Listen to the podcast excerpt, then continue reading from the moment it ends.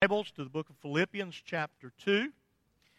We're going to read in just a moment verses 1 through 18. I'm going to uh, preface that reading with a couple of verses uh, from Ephesians that we uh, looked at last week. But you go ahead in your Bibles, uh, Philippians, chapter 2. Uh, we'll begin in verse uh, 1 of chapter 2 in just a moment. I ask the question last week, and we began to explore uh, this idea. And how do I, as a pastor, uh, lead, empower, motivate God's people to do God's work? Uh, both throughout the history of the church and uh, even in the contemporary church today. Uh, there have been churches that have uh, done what seem to be really significant things, uh, things that, that uh, maybe are, are, worthy of a certain amount of praise uh, because they've been guilt tripped, they've been manipulated, uh, they've been coerced by their leadership to do this or that, to, to give money or to offer service uh, to the church.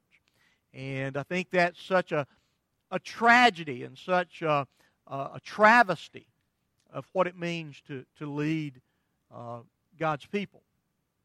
And so, how, how do I teach and emphasize the great reality of but God? The, the great reality of we are saved by God's grace. That the gospel is a gift that only God gives. But, but how do I empower and even compel and, and certainly lead people to work out that salvation, to, to do that which we've been redeemed for, namely good works, obedience, sacrificial living?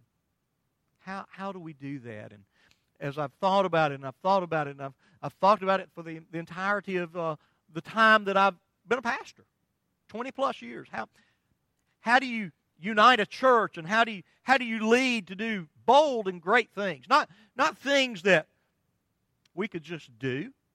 I mean, we've got quite a number of people. If I hooped and hollered and snorted enough, uh, you'd write a check to send a kid to camp or to send some folks to Romania or Africa or, you know, to do something to the building. Uh, but, but how do you empower a people to Christ likeness, to, to selfless and sacrificial living? And I think the answer is always to look at the Savior.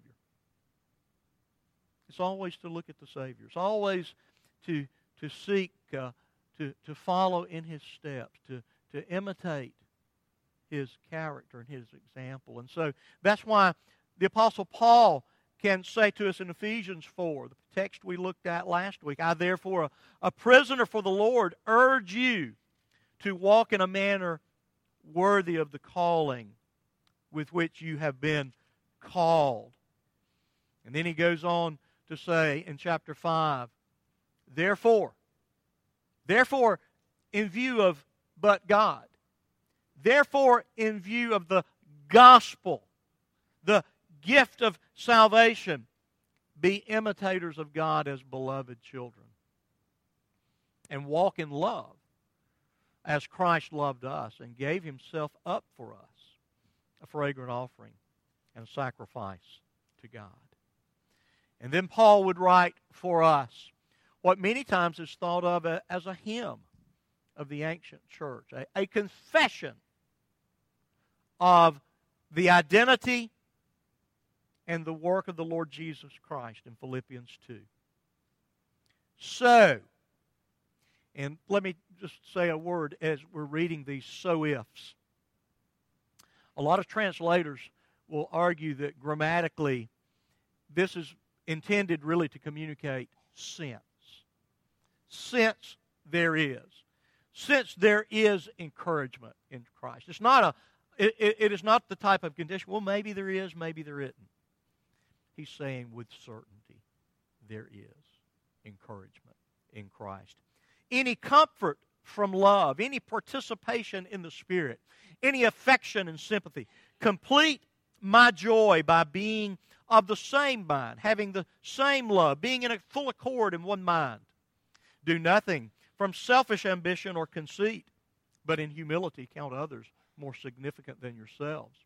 Let each one of you not only look, look to not only his own interests, but also the interests of others. Have this mind among yourselves, which is yours in Christ Jesus, who, though he was in the form of God, did not count equality with God a thing to be grasped, but he emptied himself by taking the form of a servant, being born in the likeness of men, and being found in human form, he humbled himself, becoming obedient to the point of death, even death on the cross. Therefore, God has highly exalted him and bestowed on him the name that is above every name, so that at the name of Jesus every knee should bow in heaven and on earth and under the earth, and every tongue confess that Jesus Christ is Lord to the glory of God the Father. Therefore, my beloved, as you have always obeyed, so now, not only as in my presence, but much more in my absence, work out your own salvation with fear and trembling. For it is God who works in you both to will and to work for his good pleasure. Do all things without grumbling or disputing, that you may be blameless and innocent children of God, without blemish in the midst of a crooked and twisted generation, among whom you shine as lights in the world, holding fast to the word of life, so that in the day of Christ I may be proud that I did not run the, or labor in vain, even if I am to be poured out as a drink offering upon the sacrificial offering of your faith. I'm glad and rejoice with you all. Likewise, you also should be glad and rejoice with me. Pray with me. Father, once again, we thank you for your truth, how we are dependent upon it. We pray that your Spirit would illuminate our minds, give us understanding, and apply these things to our lives, Lord, where we need to be convicted. I pray that you would convict us where we need strength. I pray that you would empower us to serve you. Lord, we ask these things in Jesus' name. Amen.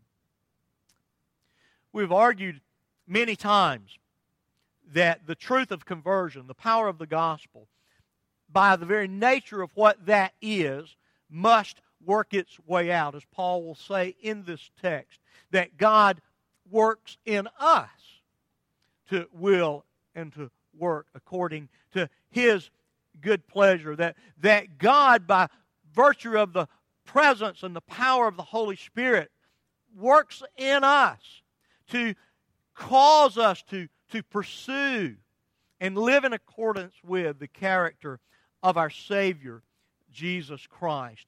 And so, as we think about those things, as we think about, again, kind of the, the precise matter at hand, the issue of our stewardship of that which God has entrusted to us, how do I empower this church, you, the members of this church, to live lives that are selfless and sacrificial? Lives that display the very character of our Savior, who selflessly, selflessly gave himself for us. And so we look unto our Savior. Again, yes, indeed, it, He is our example, but there's something far more transformative, far, far more um, difficult to even explain. That as we look at our Savior, the work of God's Holy Spirit miraculously and secretly works in our lives to root out that which is displeasing to God and to pl- replace it with desires and goals and activities that serve His purpose. So, as, as we think about this in, entire business, I find it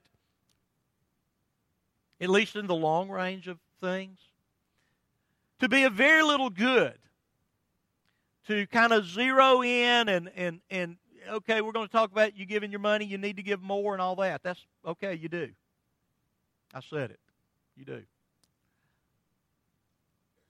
But what I'm far more interested in and what will stand the test of eternity, that as you think about the stewardship, God has made you a steward of this body and of every breath that He gives to you on the face of this earth. We will each give an account for how we've utilized every moment of this precious life that He gives to us. Have we honored Him? Have we served Him? Have we glorified Him? And so, what I'm interested in is a very radical and a total transformation of life so that we live lives that are so very effective, so very attractive, and so very conducive to the advance of the gospel. And so let's look at, first of all, Paul exhorts us, again, on the basis of the encouragement of the gospel of Jesus Christ, then we are to cultivate the having the, the same mind. We're to, to think alike. How do you get 100 or 150, or even if we look at our church roll, I mean, we can't even get 400 people to think at the same time it's important to assemble ourselves together for the sake of worshiping our God. Not sure how effective we can be for anything beyond that if what may be the majority of our membership thinks it's a better stewardship of their life and time to do something else rather than gather for worship. Now, again, I understand certain providential things like, like you know, profound health issues. But one of the things in, in being a steward is you ought to have in your iPhone or your day planner or carved in your brains that anything that comes up Sunday morning at 9:30, you've got a previous engagement. And that's to gather with God's people for the sake of worship. You're stewards of that two hours and a half. Maybe plus a little some, some Sundays. But you're a steward of that. And, and so, again, we cultivate this sameness of mind by, by looking at the Lord Jesus Christ. And Paul has already expressed back in chapter 1, beginning in verse 27, this idea of a, a life worthy of the gospel and standing firm in one spirit. And I love the, I don't know which translation does it, but the way that's, that's translated is contending as one man. Anybody got that translation? Anybody? Maybe it's an NIV or something. Contending as one man. And here's what the picture is. How many of you have seen the movie Gladiator? Don't raise your hand. I won't, I'll criticize you for going to movies. No. I'm kidding. I'm kidding.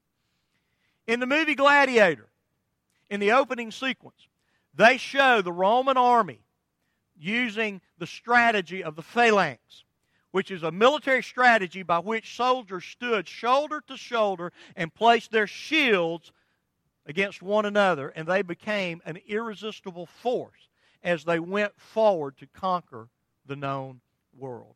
And that's the image Paul wants us to have. We are shoulder to shoulder and shield to shield for the sake of the Lord Jesus Christ. We do what we do together.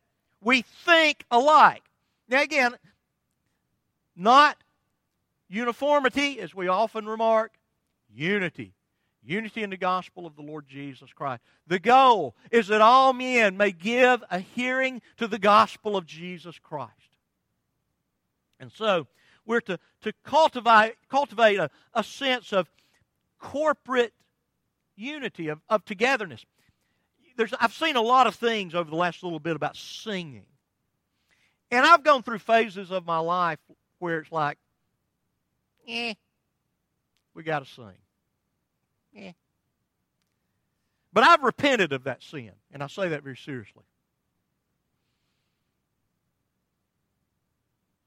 What expresses our unity as a church, or what is one way? When we gather in this room and we together look on a screen or into a hymn book or whatever it is we're singing from, and the words that are presented to us say something that is true of God that He deserves to hear from His people. And we sing it in each other's ears, and we sing it together, and it goes up to Almighty God. And that displays we're confessing, not individually, we're confessing together.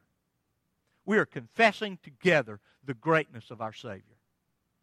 That's why, no matter if you sound like a donkey's braying, now see, I didn't use the King James word, okay? So cut me some slack this morning. Who was it that was telling? Uh, somebody was telling this week about reading uh, Bible stories uh, to their children from, and they were using the King James language, and they had to explain that that's okay in that context for that word. It describes a particular animal, and I thought, well, that's very interesting. But we sing together. It is a confession of our unity, and it's the cultivation of our unity. It's the cultivation of our unity. It's a means to our unity. When we're together and we sing together. And it's vital to the life of the church if we're to contend as one man. I need to hear you singing in my ear. And I don't care if you, like I say, if you sound like a braying donkey. It's okay. It's really okay.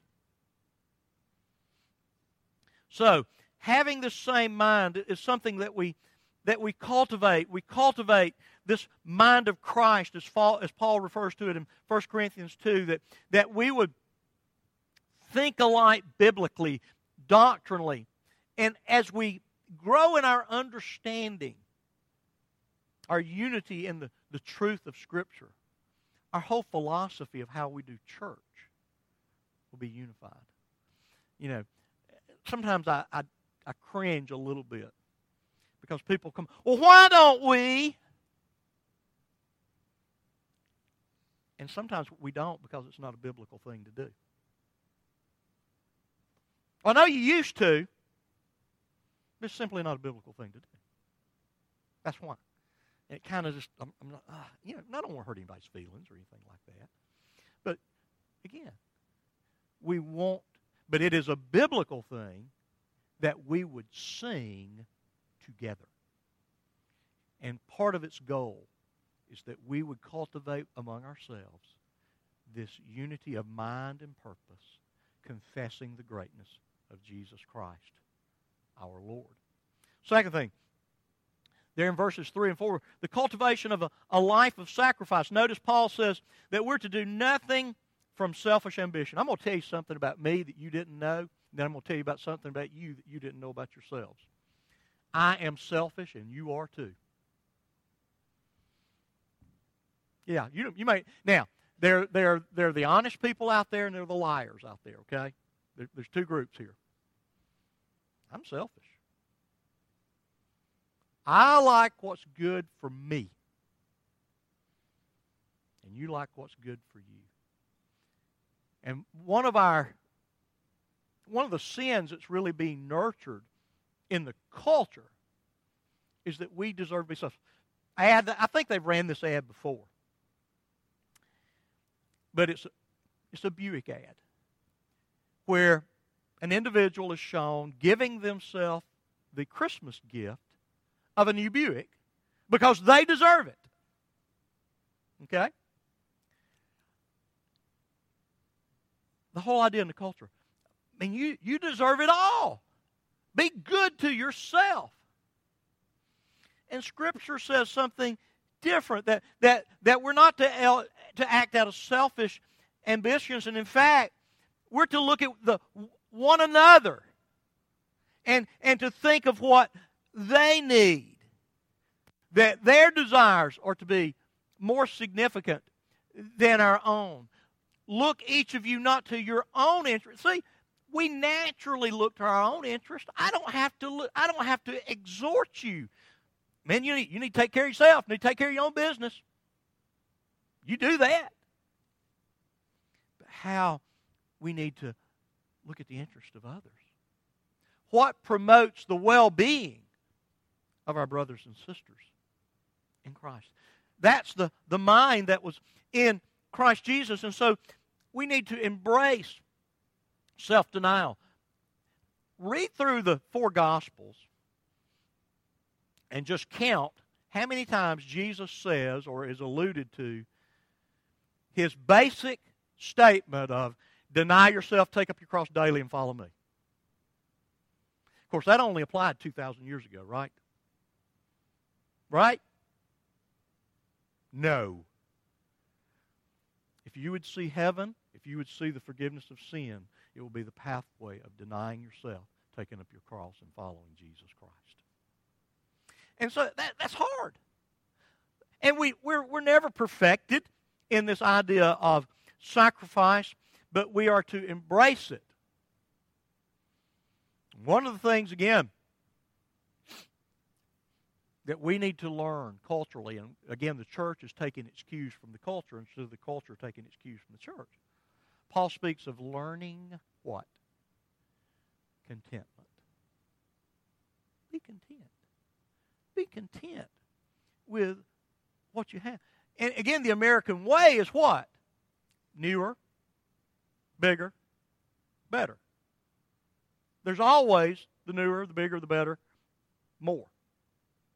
Right? That's the American way. And so, again, if we will cultivate this idea of self denial, and, and again, con- is contentment a bad word? I don't think it is. So, learning that is for our present joy. Is it not? To be always just I gotta I gotta get this, I gotta have that, I gotta, you know, you know, whatever the deal is. So as we see the Lord Jesus Christ, his denial of his own rights as the eternal Son of God, that, that he would come to this earth for the sake of salvation of his own enemies, looking out to our interests, not his own. And so, again, now, and I want to be, uh, you know, a bit careful in talking about this, this life of sacrifice. Paul warns us in Colossians chapter 2 about kind of a false asceticism. Those of you that have been through 1517 know that a part of my spiel, kind of here at the end, is the negative side of Luther's journey to the clarity of the gospel was his frustration with doing everything he could possibly think of to rigorously embrace this ascetic lifestyle, abusing his own body, denying himself comfort, and on and on and on, so that he could be right with God. And he, he, he literally almost drove himself nuts until he came to understand the gospel is a gift. It's not something you earn, it's something God gives. But it is a gift that comes with a, a power that does change us from the people to, that we were into the people God would have us to be. And so, as Jesus did there in verse 5, embracing the role of a servant, the essential example of Jesus is his taking on humanity, the incarnation. He is eternally glorious, enjoying the prerogatives of Almighty God. He was never created, he never had a beginning, he will never have an end. But there was a time in which he was not a man. And he joined to his divinity in a way that theologians have tried for 2,000 years to explain. But he placed within his person divinity and humanity in the one person of the Lord Jesus Christ. So he would be the God man that could come for the purpose of saving hum- human beings. He had to be both. And so, a lot of discussion.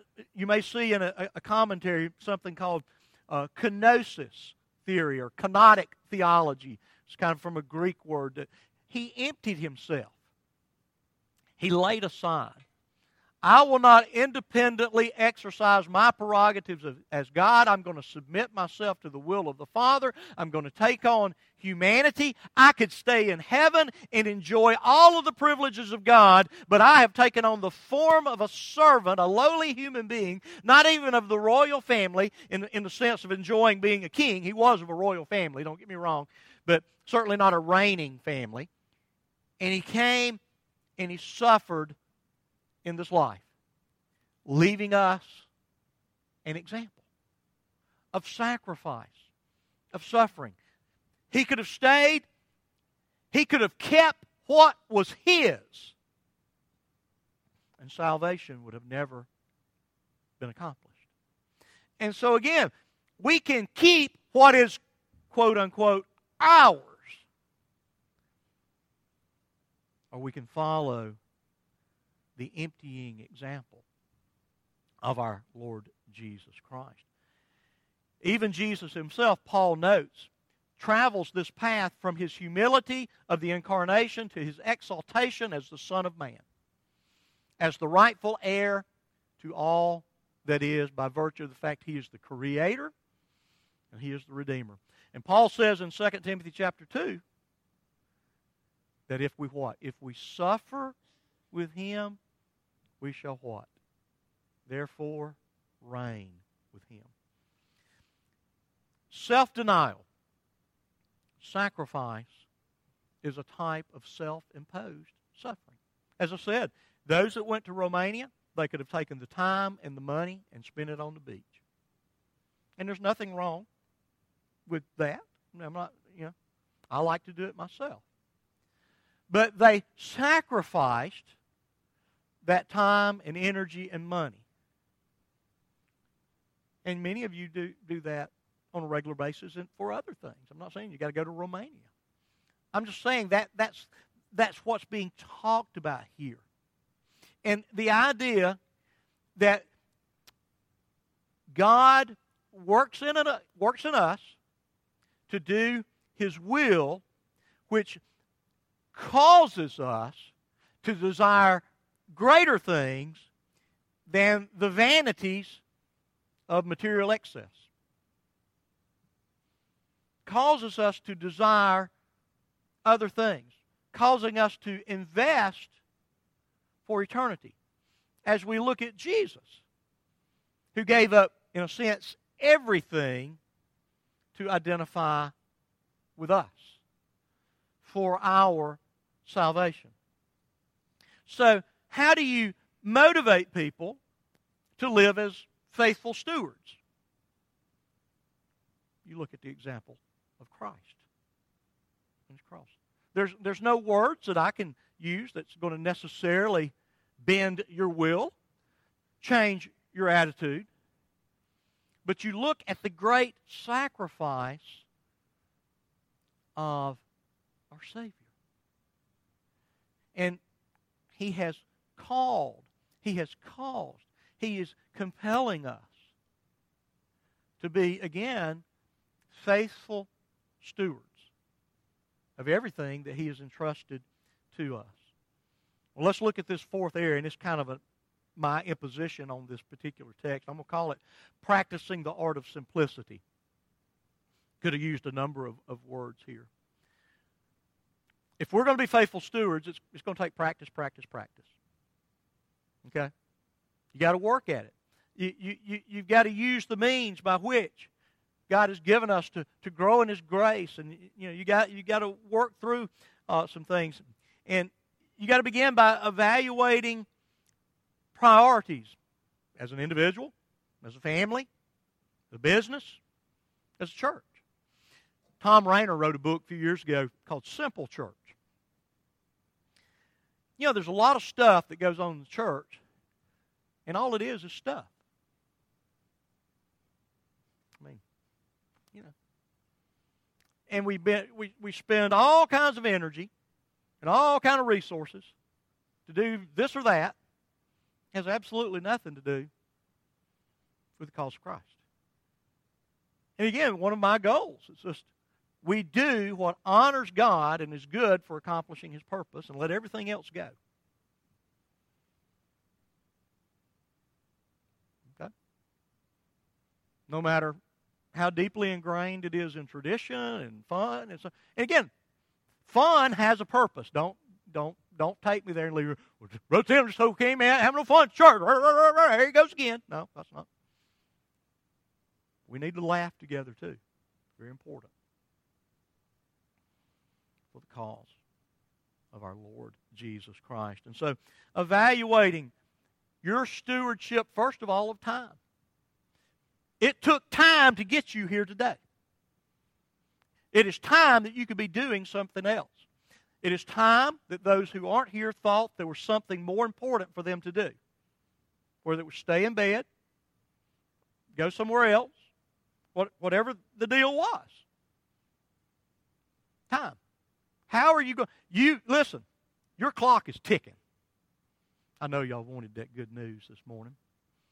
You know, do you remember the old wind up clocks? My mother and daddy had a wind up clock. That was their alarm clock. I remember every night, rant, rant, rant, you know, mother would make the coffee and go out and wind the clock up. Rant, rant, rant, you know, I'd hear it in there.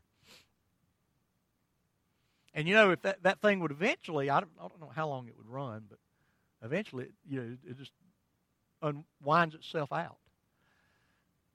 Well, our clock is ticking and it's winding down. And the days are precious the moments are, are precious. And so, how are you going to spend your time? Solomon looked back on the, and assessed his life, and that's kind of what the book of Ecclesiastes is all about. He looked at everything he'd accomplished money,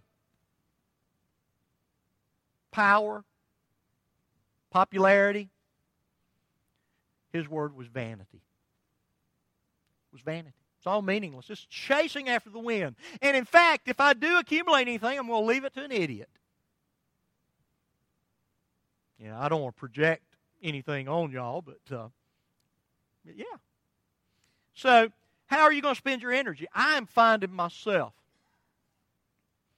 more and more aware of the limited amount of energy that I have.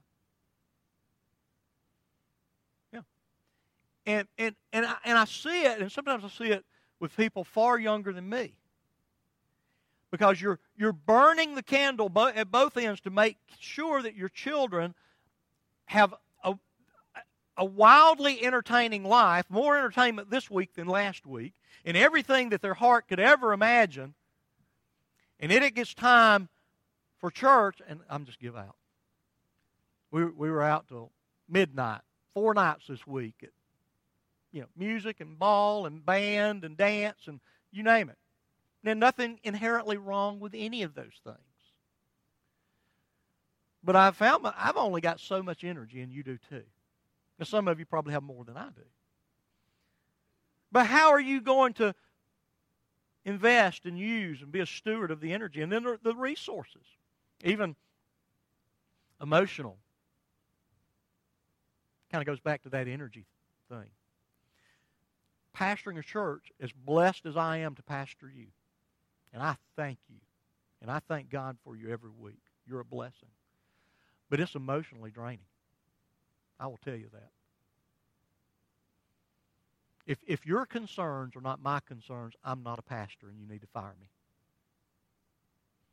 If I do not cry with you, I'm not a pastor. And anybody that ever steps in a pulpit, this is what bothers me about megachurches sometimes. If they're not crying with their people, they're not a pastor. I don't know what they are. They may be a CEO, they may be a spokesperson, they may be, be, be eloquent, and all of those things. But if you're not weeping with your people, you're not a pastor. And that takes its toll. And so, this, the spiritual resources. Am I going to devote myself to growing in the Lord? That takes, that takes time and energy to do it.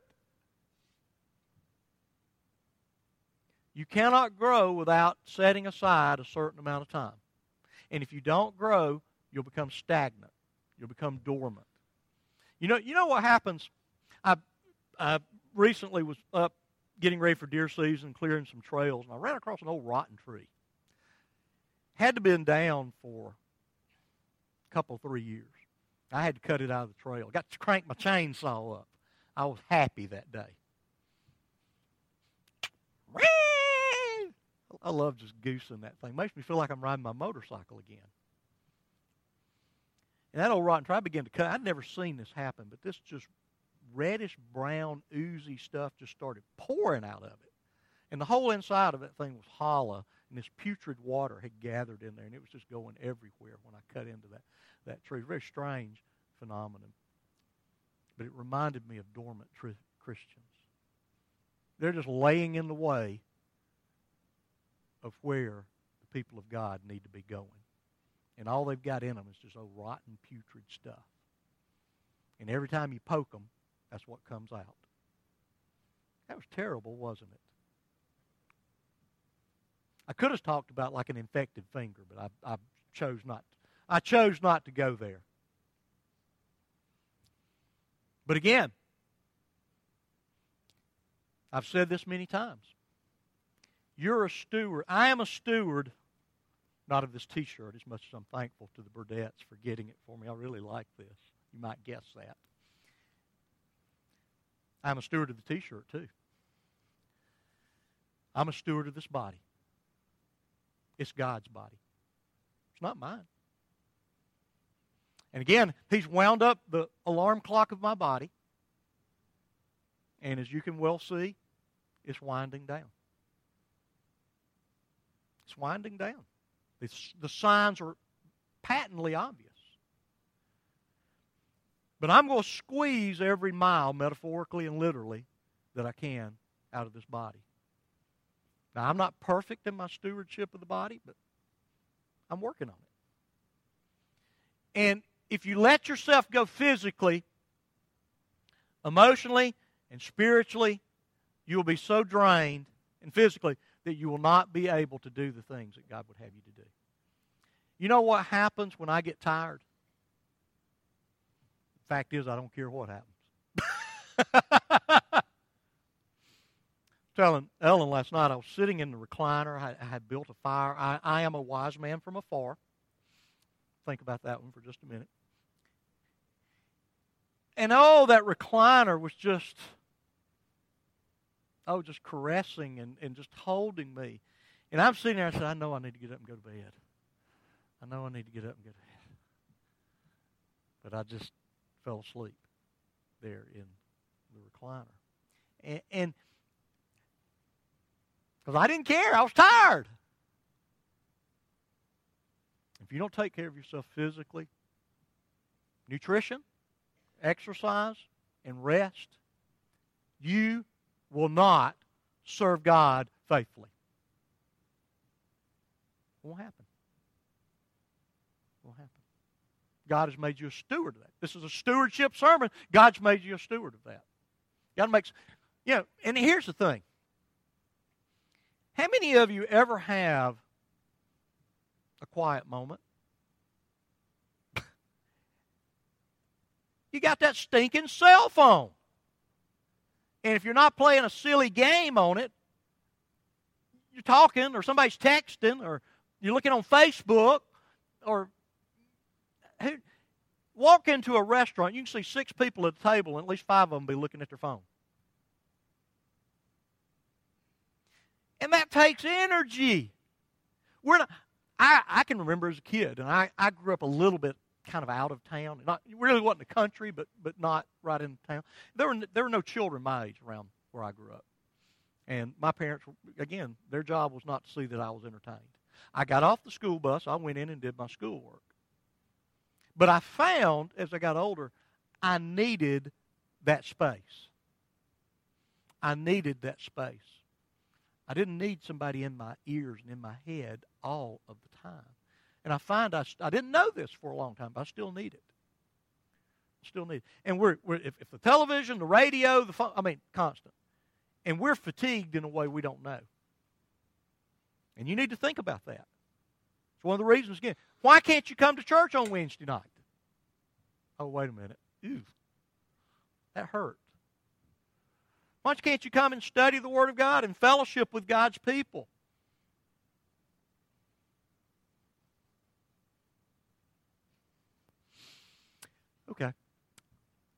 And then the obvious things, your financial resources. The financial doesn't matter until you get the other stuff in order. I've told you many times, God does not need your money. God will accomplish. Christ will build his church, whether you give a nickel or not. But if you want North Clay to be a part of it, we need your money. We need you to give. We need you to give generously and sacrifice. If North Clay is going to have any role, and you're a member of North Clay Baptist Church, and you want to share in the greatness of the glory of God being manifest in Clay, Alabama, and Romania, in Africa, and all of these other places we seek to influence, it's going to involve your giving and other things. You're serving. You're serving.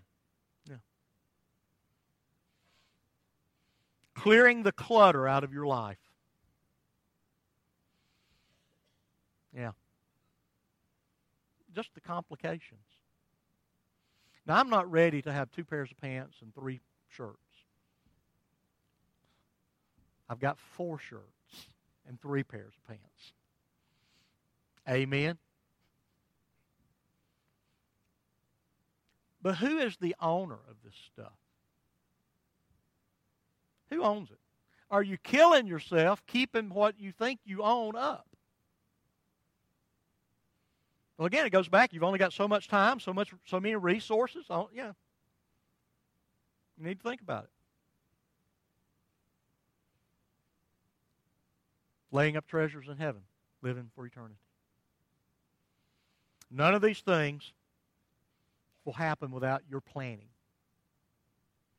Notice the last thing on there failure to plan, ellipsis. Failure to plan is a plan to fail. How are you going to organize your life for, for, for, for faithful living?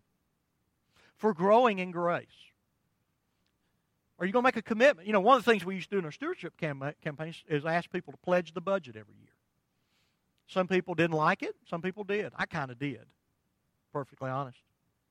Because you know what? Most of the things you will not do if you do not make a commitment to do it. Nobody ever lost weight except they made a commitment.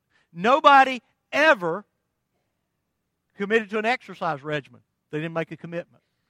Nobody ever performed with excellence in a job unless they first made a commitment. Commitments are important. Uh, I've heard many people who are faithful in giving say the first check we write every month, our offering check, our offering. I'm not saying it's got to be that way, but I'm saying, you know, that's a commitment. And we'll live with whatever God gives us with the rest. We will sacrifice. I've said this many, many times. You know, if you've got seven cell phones and 14 televisions and a $250 a month cable bill, and you're not giving sacrificially to the church, you're sinning. And you can extrapolate that. Not saying it's wrong to have those things. You may have those things and be the most generous giver we got. That's cool. Go for it. Go for it. But you know, I promise you, you can put up a $15 antenna and you can get more trash on your TV than you can repent of for free. You get more trash than you can repent of for free. And you don't even have to pay for it. Okay? Again. Saved unto good works. God works in us to will and to work, to be a steward. He's already counted our breaths, our heartbeats, how many volts of electricity is going to pass through our brain to make all that work. He's got an exact number. He hasn't told us what those are. But he says, I've, I've entrusted this unnamed, uncounted resource to you. It's yours. It's my gift. If you get up tomorrow morning, it's a gift of God. It's yours to invest. It's yours to use for the sake of eternity that'll bring you joy right now and you will enjoy for all of eternity. That's the best deal you can get. You can spend it now and spend it later. See there? That's kind of what we do, isn't it, in this culture? So, how now then shall you live in view of God's mercy? Pray with me, if you will. Father, thank you for your word, for your truth. Again, for the power of your Spirit that is among us and within us. And Lord, help us not only to confess together your greatness, your excellence, your beauty, your value, but help us to live out together of these tremendous uh, realities, Lord. For the sake of your own glory, for the sake of the good of your church, for the sake of the good of the world who desperately needs to hear from the people of God the message of God, the message of their salvation. Lord, we ask these things in Jesus' name. Amen.